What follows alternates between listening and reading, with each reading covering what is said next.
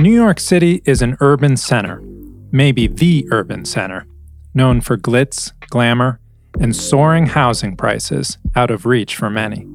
Remember, if you can make it here, you can make it anywhere. But much has changed since the pandemic. The number of apartments for rent in New York City has soared at the highest rate in more than a decade, a sign that many residents have fled, many to second homes.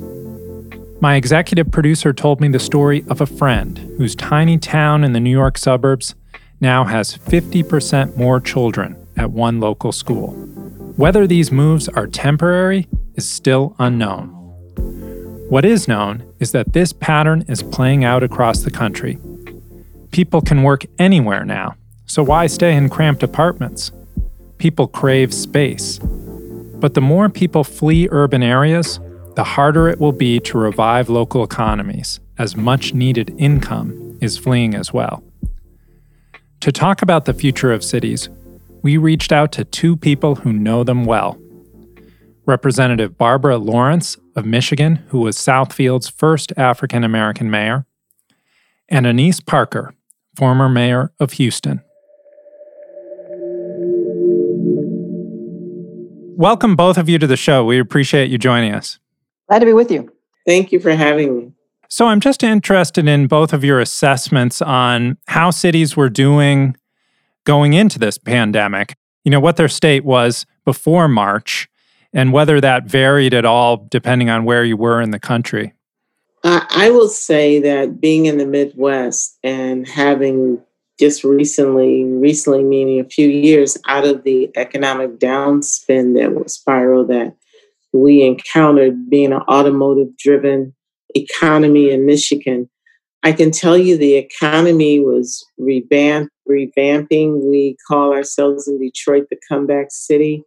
Things were really looking up. And the thing that was so heartbreaking, in addition to just the overall health crisis of COVID, is that the small businesses who had stepped up and were actually thriving and growing and the entrepreneurship uh, element of cities I saw across the country was really uh, booming, but most of them were the service industry. As we know, the service industry and manufacturing are the two big things that we have in the United States. And so it has had a tremendous impact on small businesses who immediately were hit hard because of COVID and because of the locking down of communities, especially in Michigan and in the Midwest, um, we've, you know, that's why our stimulus package, uh, the CARES Act, was so driven toward supporting small businesses because it has been the lifeline of our recovery. Mayor Parker, you yourself were a small business person before you got into politics. Uh, what's your assessment of how cities were doing, and, and particularly that issue, how they were supportive of small businesses? So, of course, Houston is in the Southwest. It's a it's a big booming city, and and cities across the Southwest were growing rapidly and expanding. And it doesn't matter where you are; small businesses are the the lifeblood of a city. No one wants to be a uh, one industry town. There was a time when when Houston was in essence a one industry town when we were when when oil, oil and gas was 80% of the Houston economy in the 1970s and and we worked hard to get to get uh, past that but you know the the the broader problem is not that cities, whatever their economic circumstances, I think cities were all on the upswing before COVID hit. It's that it doesn't matter whether cities are doing well or doing poorly, cities are the future. Cities are where the majority of the world's population lives.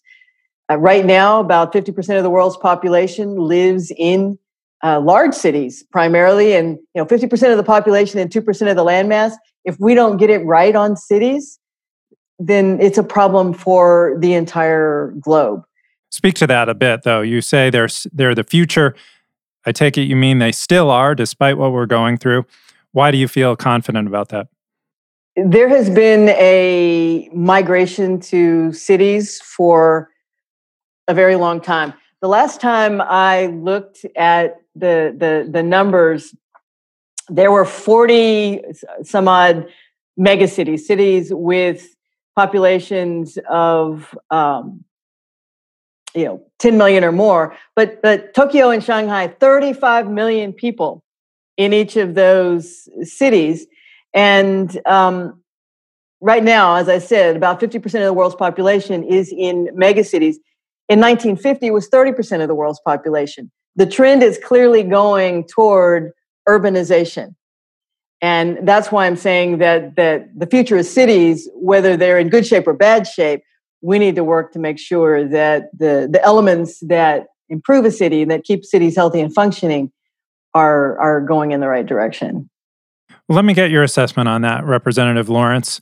You know, cities indeed seem to be going through a renaissance in the last couple de- decades. They were uh, home to well paying jobs, public transportation, all the amenities of city life, the concerts, the restaurants. Um, but COVID seems to threaten that. Do you feel as certain as Mayor Parker that they remain the future? Absolutely. Um, living in cities uh, provide so many uh, resources. You know, the rural areas of America offer a different lifestyle. But when it comes to job creation, when it comes to um, access for small businesses because you get the bulk of the population to a customer base to support your business. And as I sit on appropriations in Congress, and so I know that our funding, when it comes to infrastructure, when it comes to public transportation, water systems, um, electrical grids, all of these things, majority of these things are consumed in our cities. And so it rises to the level of priority. So there is this generational pull for big, large cities or just city life, period, because of the convenience of life. And that seems to be, I when I look at the demographics, it seems like the, uh, not seem, it is a draw for the young generations. What about urban centers? You know, we have most of our offices remain closed across the country, or people are working from home. And there's some thought that that will continue, that businesses are realizing that their white collar employees can do pretty well from home. They could save on rent of their downtown offices. Do you see a shift happening in cities where you know, peop- maybe the vitality moves more into the neighborhoods and out of downtowns.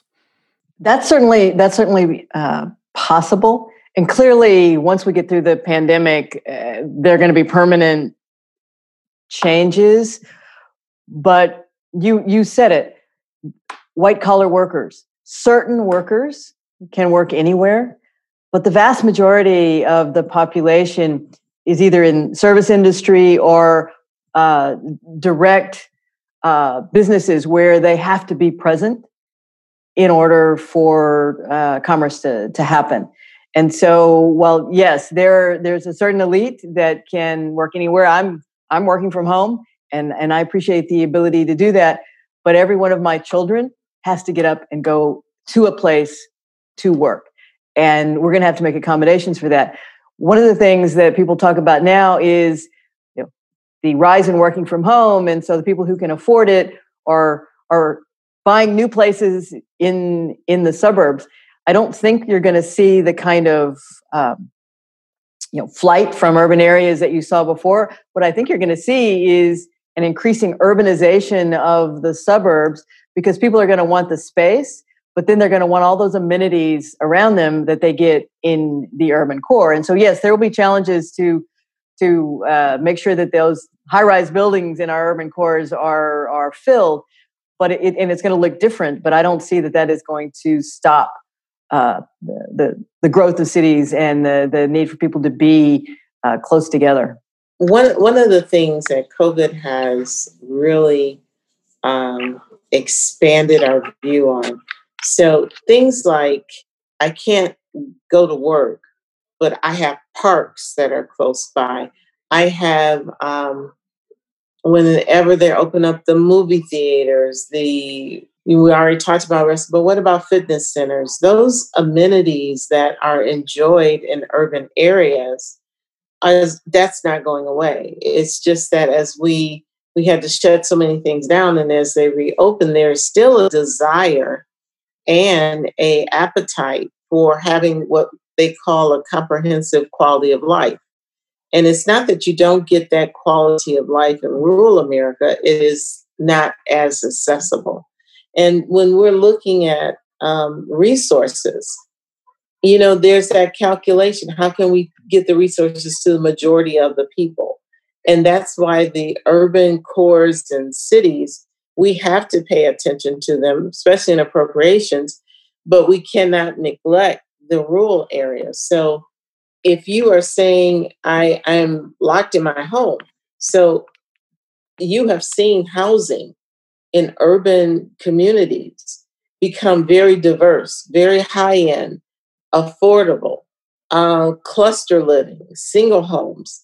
And as the urban community continues to have um, development that is targeted toward um, diverse housing needs, you're going to find that the urban areas is going to continue to thrive. Well, well, Representative Lawrence, there's been some thought that the pandemic might restrain that cost growth and would actually benefit cities in the long term if a more diverse economic community can form. Do you see that possibility? Well, the term is gentrification, and uh, I can tell you it's real, and I'm very disappointed when I see it in urban cities where you saw a lot of diversity and you saw affordable housing, and then all of a sudden there is a almost like a constructed movement to increase costs of the homes and you'll see the diversity shrinking not so much because of color but because of the economics of it and so i'm very concerned about that i have seen uh, a halt in this just wave of pushing up the prices of homes in the urban uh, areas which I think is the right thing to do. When we are um, through HUD and other programs, we're really trying to put the kind of pump the brakes on this million dollar housing in urban areas where only a certain demographic can live there, um, where affordable housing, which the majority of America lives in affordable housing, um, is shrinking. I live in Washington, D.C., it's just mind boggling the price of housing within the city. Uh, Detroit was always a very affordable. We were one of the few cities in the Midwest, large urban cities, that had majority single family homes. And that was always with the auto industry and being able to make a middle class salary. Uh, that has always been, you know, if you're anybody in Detroit, you own a home. And that doesn't mean you're a millionaire. It just means that you have a job and you have an income and you save and sacrifice. But home ownership is kind of the norm. And so we're seeing, in, especially in downtown Detroit, where there is all this new development, which is so needed in Detroit. But we, we're mandating that you include some affordable housing in all of this development. And it has to be concerted government initiatives to create affordable housing. And, you know, with everyone looking at possible foreclosures because of this pandemic and people not being able to work, um, then it's forcing people to look at the developers to look at what am I providing? I have this customer base, but none of them can afford my property. And so I, I see some pausing. Um, it hasn't stopped, but I see some pause that uh, affordable housing can become a priority for development in these cities. What's your assessment, Mayor Parker? So, Houston uh, has also been traditionally one of the more affordable large cities partly because you know we're the largest unzoned city in the world, and and we sprawl out and all all over creation. But I, I see two trends that that need to be watched very carefully. One is that young people often don't want to own homes today. I know there's an affordability crisis, and there absolutely is an affordability crisis. And home ownership is it is a path to generational wealth that has served a lot of communities for generations. And we don't want it to stop with us. We want it to, to go to our children. But a lot of, of millennials either don't think they can afford it or, or are not interested in home ownership. And you know, they if they make a choice to be tenants rather than owners, that's going to shift a whole lot of things, both both uh, politically and culturally. The other thing that we we have to think about is that everyone deserves a certain level of of infrastructure. Rural America deserves baseline infrastructure, just like urban America, but it is so much more cost effective to be able to provide infrastructure for large groups of people when they are more compact. And so there are economies of scale in cities that uh, uh, ha- have to be understood, whether it is the infrastructure of you know roads and bridges or, or mass transit, or whether it is the infrastructure of or the new economy, which is can you get fast internet, phone service everywhere. And when you're when you're running a city, your focus is on what's happening in the city. But from the the, the congresswoman's perspective, looking at it from you know nationally, you have to constantly balance the the desire to serve all the constituents, but an understanding that there are real economies of scale in being able to provide infrastructure uh, where the most people can benefit from it. Representative Lawrence, one of your focuses when you were mayor of Southfield was uh, water quality and water infrastructure, um, given the scandal in Flint. We've heard about the devastating effect on city finances because of the pandemic, the, the sales tax losses, the, the losses in fares for public transit. How do cities cope with that huge deficit that they're facing? So, this is one of the fights we're having right now on the Hill, and that is the HEROES Act, where we are actually providing um, federal dollars to cities. Water has been a major concern of mine and issue for me to fight for being in Congress. So, as we talk about clean, safe, affordable water in urban areas, we have majority of our rural communities depending on well water and we have an infrastructure water issue. You know so many people want to talk about the potholes on our roads but to me the sewer and freshwater infrastructure the drinking water infrastructure in america is in a crisis. And and you talk about a balancing act. I need my rural community who sometimes are dependent upon wells that will go dry or wells that are contaminated that they have access to clean, safe, and affordable water. And here we are in large urban areas where we had an infrastructure that's over a couple, some places, a couple hundred years old that has never been replaced and therefore is contaminating the drinking water. So, a couple things that, you know, we talk about infrastructure balance, I mean, broadband. So, we have some communities in urban cities that do not have access to broadband for these children who are at home learning. So, what are we doing here? The role of city governments is not just growth and housing, it's infrastructure, it's water, it's electricity. And we're not, you know, the the panacea is that if you move to an urban area, you'll have everything. It's becoming a challenge because the demand is growing on an aging, older infrastructure. Let's look ahead. We're past the pandemic, it's a couple years down the road. Are cities thriving again, or is there a different dynamic that's taken hold? I think cities are thriving today, and I think they'll continue to thrive. But I think they'll they'll look different, and the way we manage cities will look different. You know, part of it is is is COVID and a recognition of the the the changes that we we are currently making that may be permanent but part of it will be changes in technology that that will allow differences in cities. But I don't think you should in any way count cities out. I think it is part of human nature to want to cluster.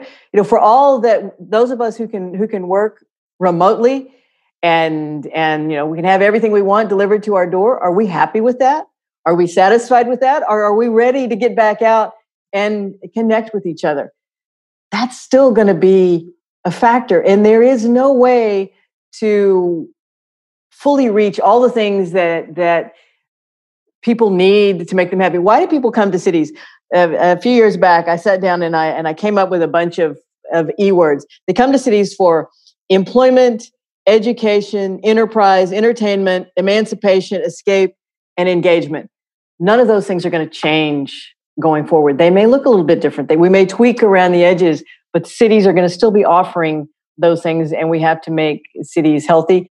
Representative Lawrence, that's a reassuring view from Mayor Parker about the future of cities. Do you share it? Yes, I do. So, the ease that Mayor Parker outlined understand when you read the history of America, the pioneers created cities. You know, this whole country was rural, and it was the desire and the will of the people that they start congregating and creating cities.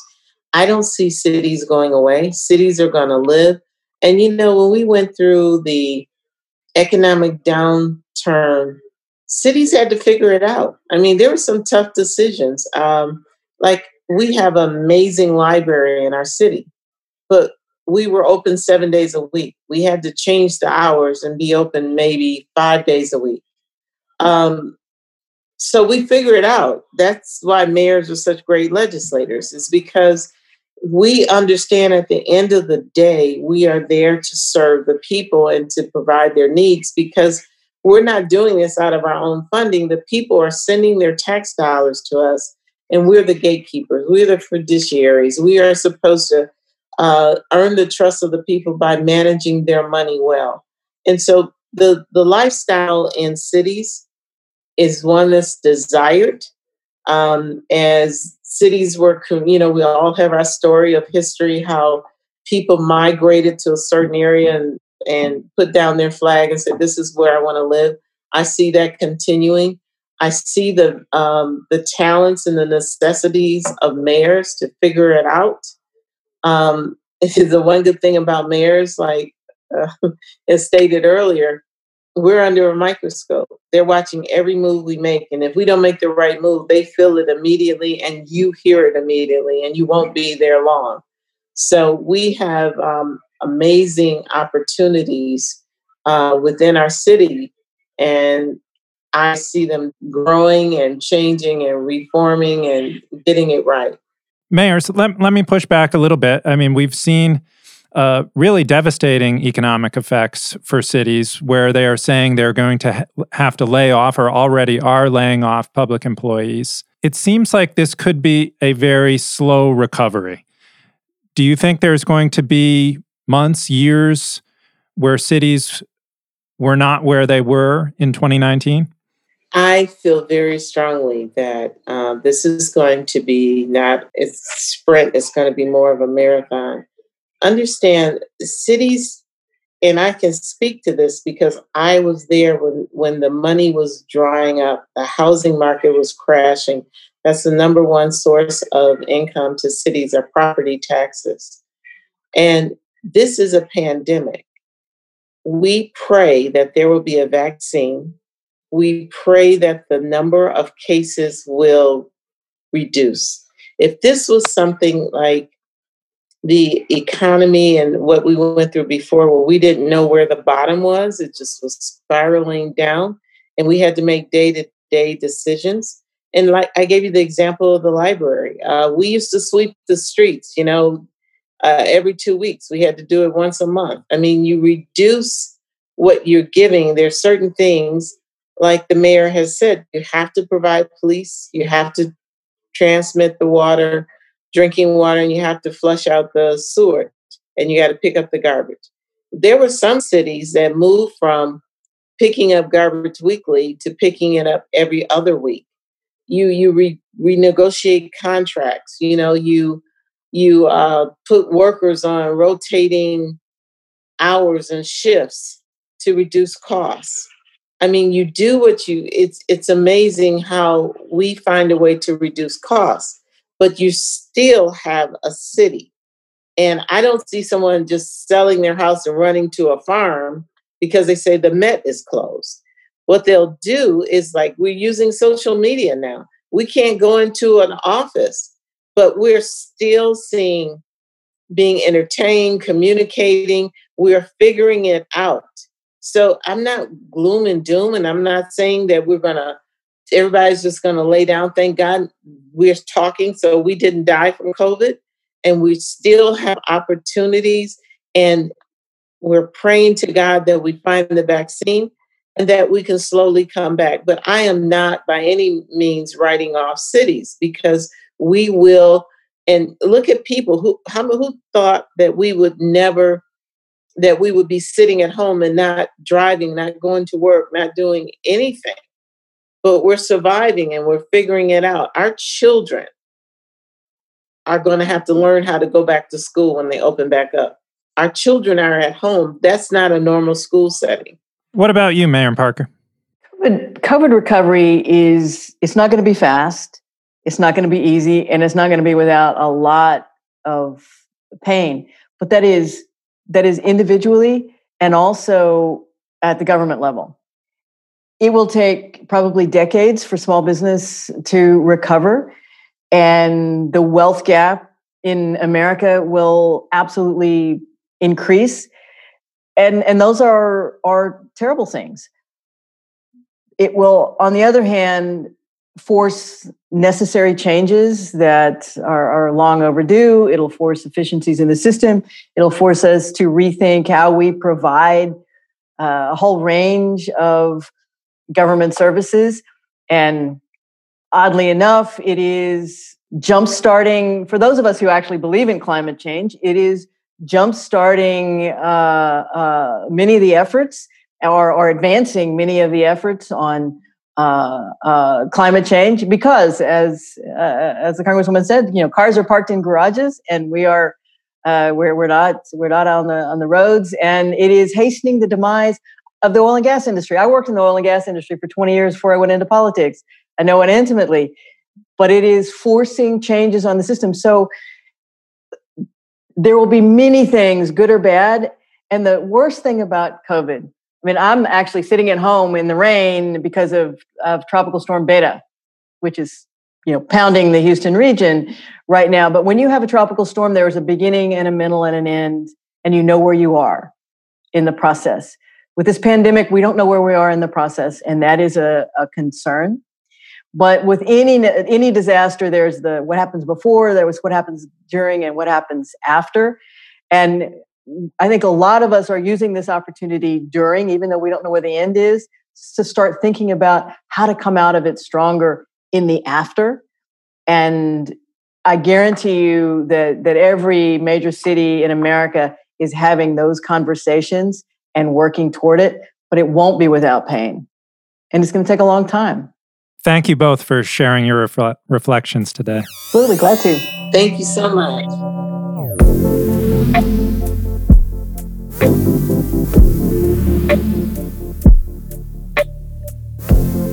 That's all for this episode of CQ Future.